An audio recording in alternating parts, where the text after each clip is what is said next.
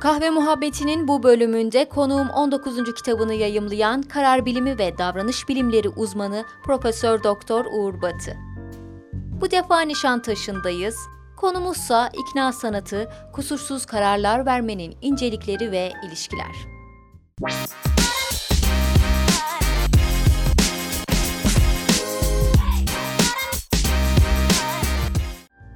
Aslında Uğur Batı kimdir?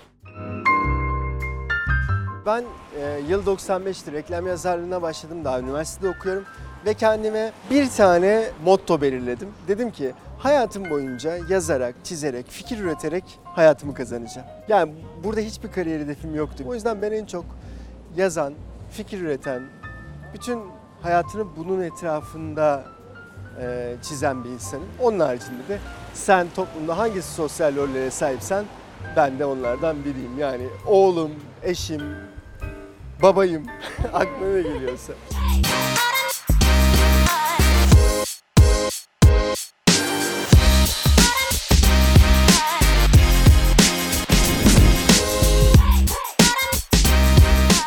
Kusursuz Kararlar Vermek ve İkna Sanatı isimli kitabınız e, yayınlanmışken önce bir hayırlı olsun diyelim ve hemen sorayım karşımdaki kişiyi nasıl ikna ederim?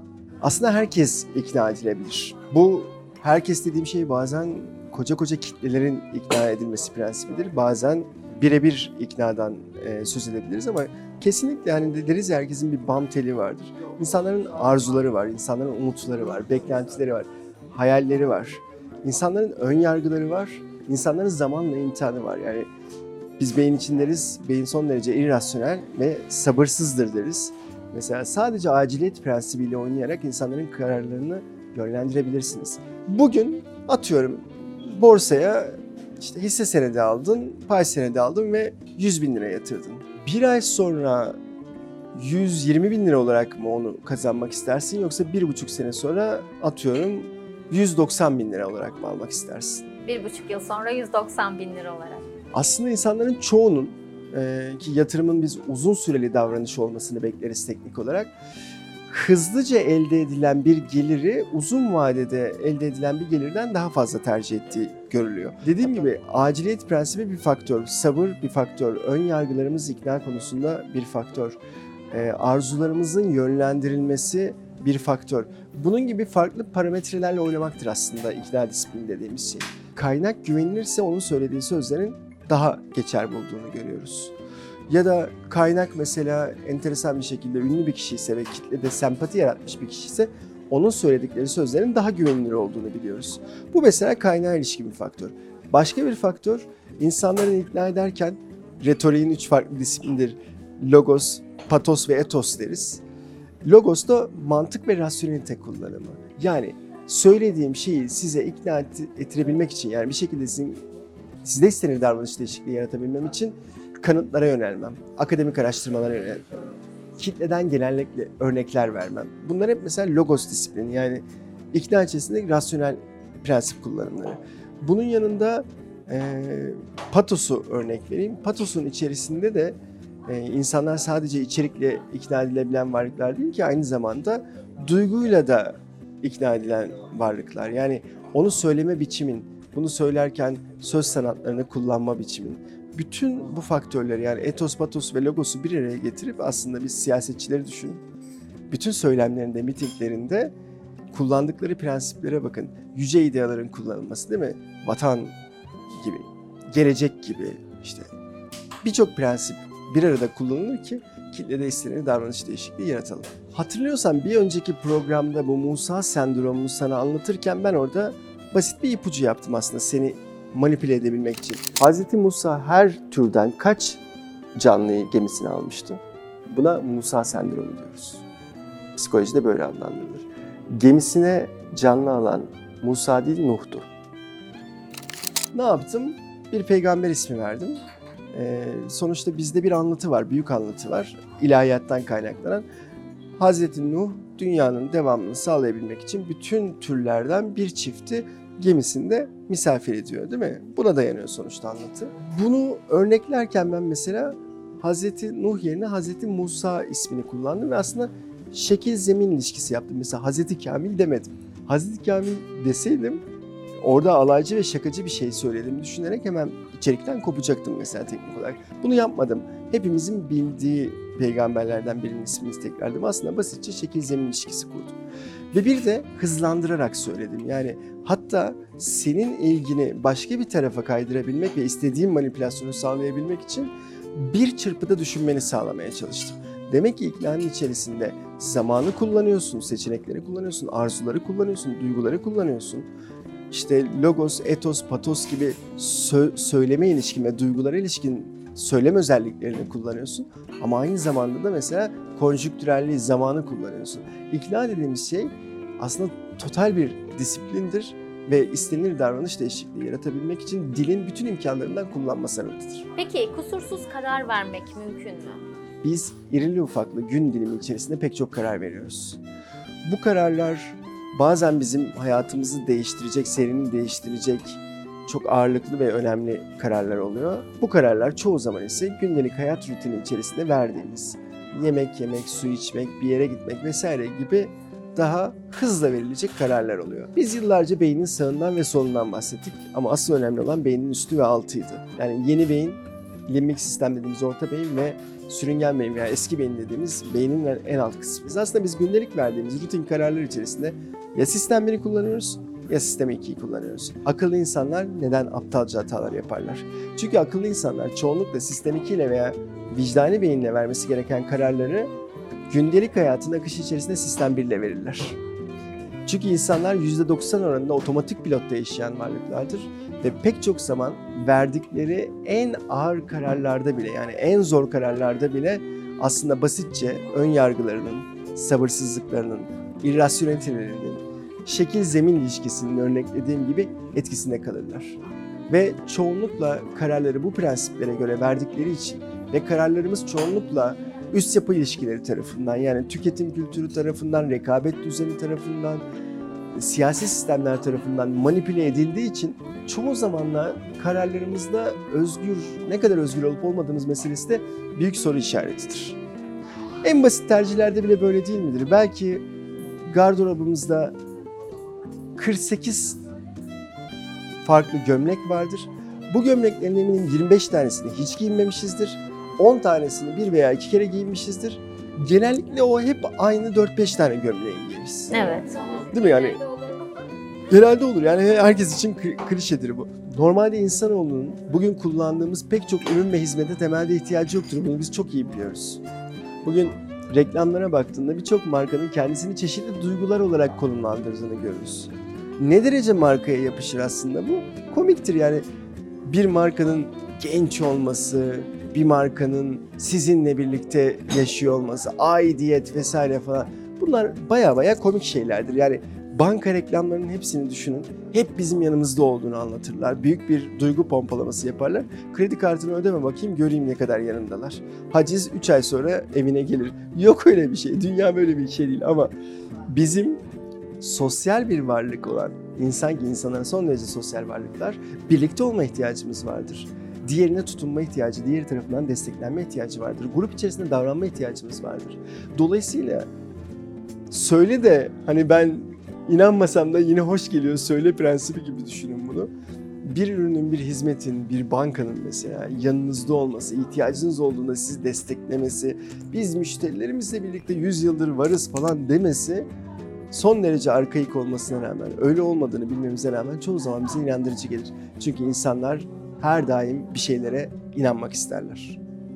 Ve insanların inandığı şey genellikle karmaşık bir gerçekten daha çok hemen hızlıca söylenmiş ve kolayca kabul edilebilir bir yalandır.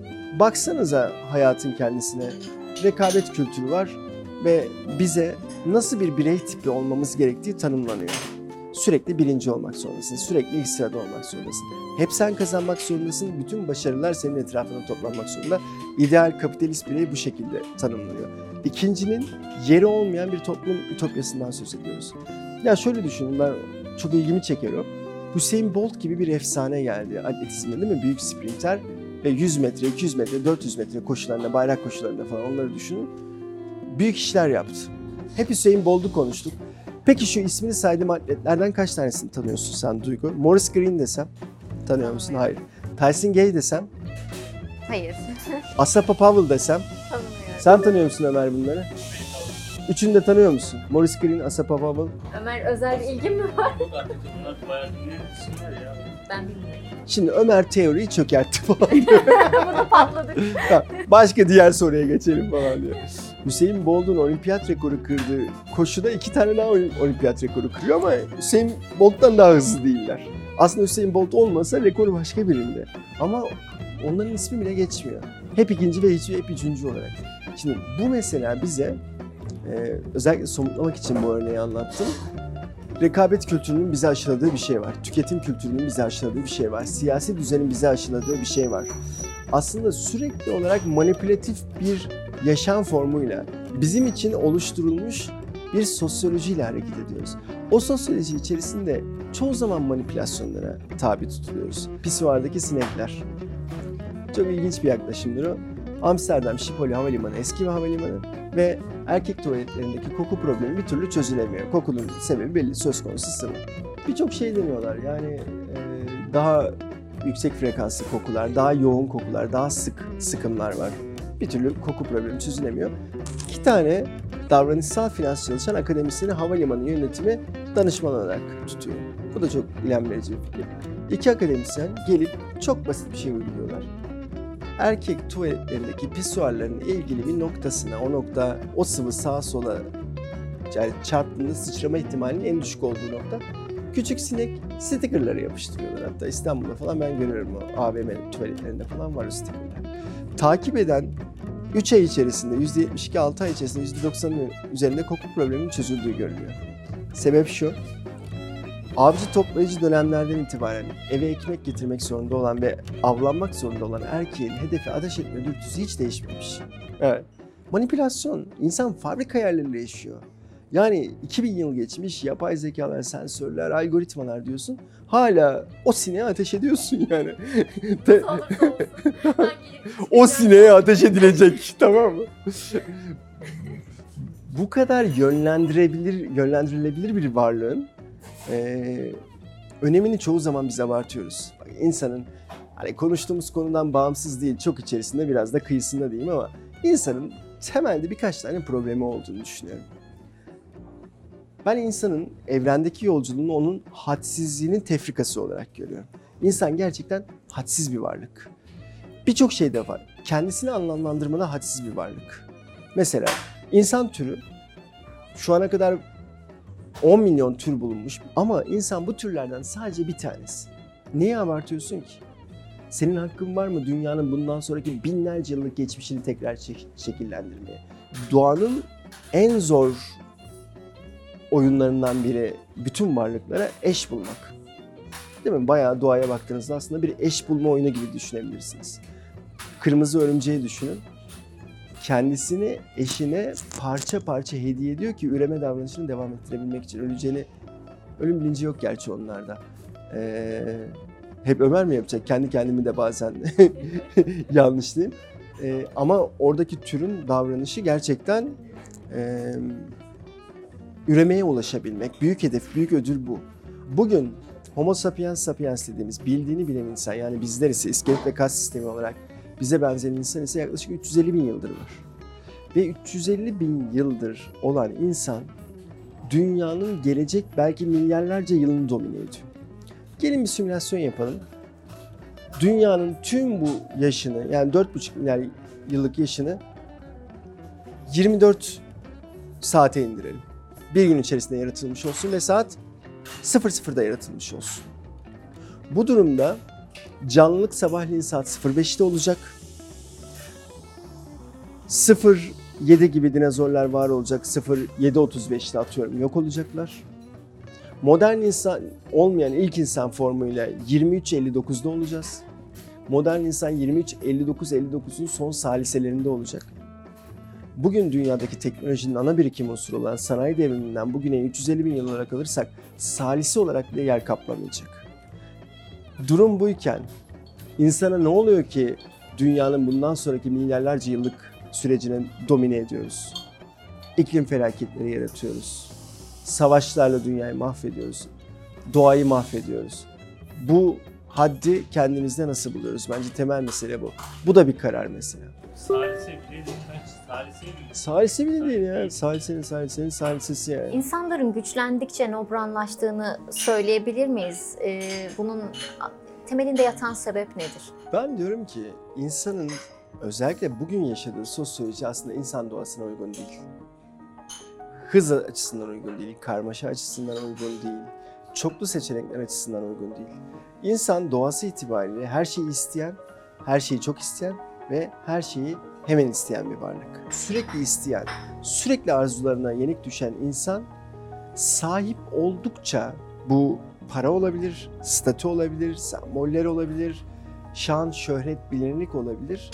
Bir zaman sonra eee ekseriyetini söyleyelim. Mutlaka olgunlaşmış ve hani işte insanı kamil diyelim ona tasavvufta sıfır noktasına yaklaşmış bir ego gibi düşünün ki toplumda böyle insanların sayısı dünya sosyolojisinde çok az. Böyle olmadığı sürece pek çok insanın güce tutunduğunu, güçle birlikte aslında tutumlarında ve davranışlarında diğerini kararttığını, diğerini daha az düşündüğünü, aslında kötülüğe doğru bir yolculuğa çıktığını söylemek mümkün. İnsanların çoğu daha fazlasına sahip olduğu zaman diğer insanların ona biat ettiğini, onu çabuk kabul ettiğini, onun tutum ve davranışlarına çabuk uyum sağladığını, kişinin kendisinin ise diğerleri üzerine daha manipülatif ve yönlendirici olduğunu görüyoruz. Dolayısıyla şunu söylemek mümkün, evet zenginlik çoğunlukla insanları nobranlaştırıyor. Diğerinin varlığını yok sayma prensibe kadar gittiğimiz bir süreç yaşanıyor. Dünyanın tümünde de bence böyle bir hikaye var baktığınızda. Peki karşıdaki kişi neden biat eder? Gücün ve gücün etrafında toplanmış diğer insanların yanında bulmak bizi kendimize iyi hissettiriyor. Aslında konforlu hissettiriyor. Aslında bu bir ganimet kültürü unsuru. Güç neredeyse o adacığa doğru yönlenmek aslında insan türüne şunu söylemek mümkün. Güç etrafında birikmiş sosyal adacıklarız biz. Yani toplum sosyolojisi öyle bölünmüş durumda. Güç etrafında birleşmiş sosyal adacıklar. Aşk diye bir şey var mı? Ya da Shakespeare'in dediği gibi beğendiğimiz bedenlere, hayalimizdeki ruhları görüp ona mı aşık oluyoruz? Shakespeare veya diğer edebiyatçıların, felsefecilerin bakışı bu işe tabii ki doğal olarak bir kurgu perspektifinden bakıyorlar ve çok da hoş söylemleri var. Zaten dünyada aşk varsa edebiyatçılar yüzünden var. Şarkı yazarları yüzünden var, müzisyenler yüzünden var. Yoksa diğer türlü biz onun adına aşk değil de başka bir şey söylerdik muhtemelen. Aşkın ömrü 3 yıl falan gibi bir takım söylemler var. O söylemler şöyle çalışıyor. Akut fazla aşk başlıyor. İşte tutkuların harekete geçtiği, hormonların cayır cayır yandığı, nöronların cayır cayır yandığı ilk faz bu. O ilk fazda aslında tam olarak aşk bir görme kusuru olarak işlev görüyor. Her şey güzel geliyor. En farklı onda diyorsun, görüyorsun. Ya da bütün tutumları. Mesela ilk ilişkinin başlamasından 6 yıl sonrası sana çok batacak olan şey o an diliminde yani eğer aşkın gözü körse o dönemdeysek çok enteresan geliyor. Aa ne kadar güzel bir tavır diyorsun. Aa, sadece ona ait diyorsun. Bu işte tipik tanımladığımız görme kusuru meselesi. Eğer bu faz atlatılabilirse, yani bir gün bitecek, hep bitmeye matuf çünkü, bir sonraki evde ise artık evrede sevgi fazı geliyor. Orada ise insanların birbiriyle olmaktan büyük keyif alması, birbiriyle yapılan bir takım faaliyetler, birinin güvenlik olarak diğerini desteklemesi, birinin varlığını diğeriyle birlikte daha anlamlı bulması, alışkanlıklar vesaire falan gibi birçok süreç devreye giriyor ve ortadaki temel duygu sevgi. Bir üçüncü faz var ki o fazla da artık bağlılık belki de bağımlılık fazı oluyor. Aşkın içerisinde bu üç faz da var yani sevgi ve bağlılık fazı da var. Ama aşk dediğimiz evre ise bunun en tutkulu, en hedonist, en hazcı olan dönemi. Pek çok e, yaklaşım, davranış bilimleri açısından pek çok yaklaşım aşkı obsesyon olarak yani o tutkulu aşk dönemini obsesyon olarak tanımlıyor. Obsesif unsurlar var doğrusu. Bu da aşkı kuvvetlendiren bir şey gibi duruyor. Evet takıntı çünkü psikolojik unsurlar devreye giriyor artık. Aşkın sağlıklı olduğunu kim söyledi ki zaten? Acaba e, karşımızdaki kişiyi önemsediğimiz zaman bize duyduğu sevgi azalır mı? İnsanlar aynı zamanda hiyerarşik varlıklar bu sosyal düzen içerisinde. Aslında bakıldığında daha güzel, daha çirkin, daha zengin, daha fakir, daha güçlü, daha az güçlü. Aslında insanın biyolojisinden kaynaklanan ve sosyal düzen içerisinde diğerlerinin ona atfettiği anlamlarla biz tutum belirliyoruz doğrusu. İşte böyle olduğu zaman bu hiyerarşi içerisinde birinin diğerine çok fazla ilgi göstermesi, birinin diğerine çok fazla ihtiyaç duyması, birinin diğerine çok fazla bağımlılık göstermesi. Burada hep aşırılık prensibi var. Diğeri tarafından hiyerarşinin bozulması olarak adlandırılıyor. Yani eğer sen bana çok fazla ihtiyaç hissediyorsan ben o gündelik hayat akışı içerisinde zorlandığım bütün noktalarda senin bana olan ihtiyacını kullanırım ortalamasında. İnsanın hiyerarşik varlık olması o demek. O yüzden zaten istenen istenilen ilişkisi hep böyle gelişiyor. Literatürde bizim honesty threshold yani dürüstlük eşiği diye bir kavram var. Eğer sevgiliniz veya eşiniz sahte çanta kullanıyorsa ona dikkat edin. Sizi aldatma ihtimali daha yüksektir. Çünkü taklit bir ürün kullanan, sahte herhangi bir şey kullanan, çanta olur, kitap olur, korsan film olur fark etmez. Dürüstlük eşiği diye bir eşik olduğunu varsayalım ki vardır. Bir insan dürüstse dürüsttür. O eşiğin altına inmiştir. Yani dürüst olmayan bir davranış sergilemiştir.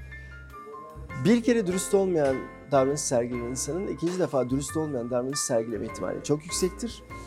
Üstelik sürekli dürüst olmayan davranışlar sergileyen bir insanın bunu sistem haline getirdiğini düşünürsek de ihanette dürüst olmayan bir davranıştır. Dolayısıyla dürüst olandan daha fazla ihanet etme ihtimali vardır. Literatür böyle yorumlar bunu. Çünkü dürüstlük bir tezahürdür, bir sonuçtur. Dürüstsen dürüstsün, değilsen değilsin. Pembesi, mavisi, işte beyazı olmadığı gibi yalan. Diyetler neden hiç işe yaramaz? Acaba zihinsel anlamda yapılan bir yanlışlık mı var?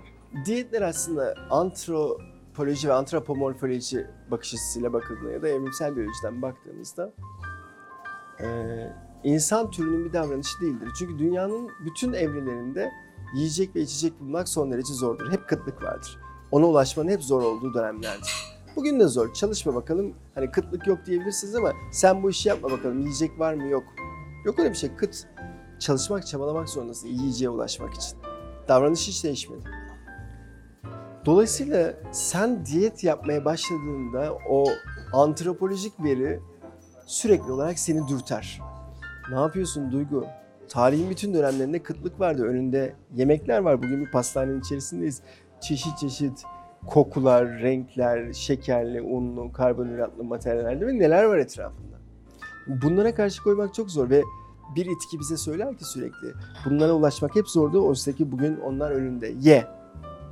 Buna bir kere karşı durmak zor. Bunu kenara koyduk. İkinci mesele ise eee, biz diyet dediğimiz şeyi diyet demektense onu yeme biçme biçimi olarak yorumlamayı severiz. Yani aslında bir sistem olarak kullanılmasını tercih ederiz. Örnek vereceğim. Yaklaşık 1.7 milyar nüfusu var Çin. Çinliler çok doğdukları için mi çok kalabalıklar, az öldükleri için mi? Az öldükleri için. Az öldükleri için. Yemek yeme biçimlerine bakın. Küçük kaselerde yemek yiyorlar. Çünkü büyük kaselerde yemek yeseler dünyada kıtlık olurdu. 1.7 milyar diyoruz. Dünyanın üçte biri yaklaşık. Az pişiriyorlar. Zaten çok pişirseler dünyadaki enerji kaynakları yok olurdu. İki. Chopstick'le yiyorlar.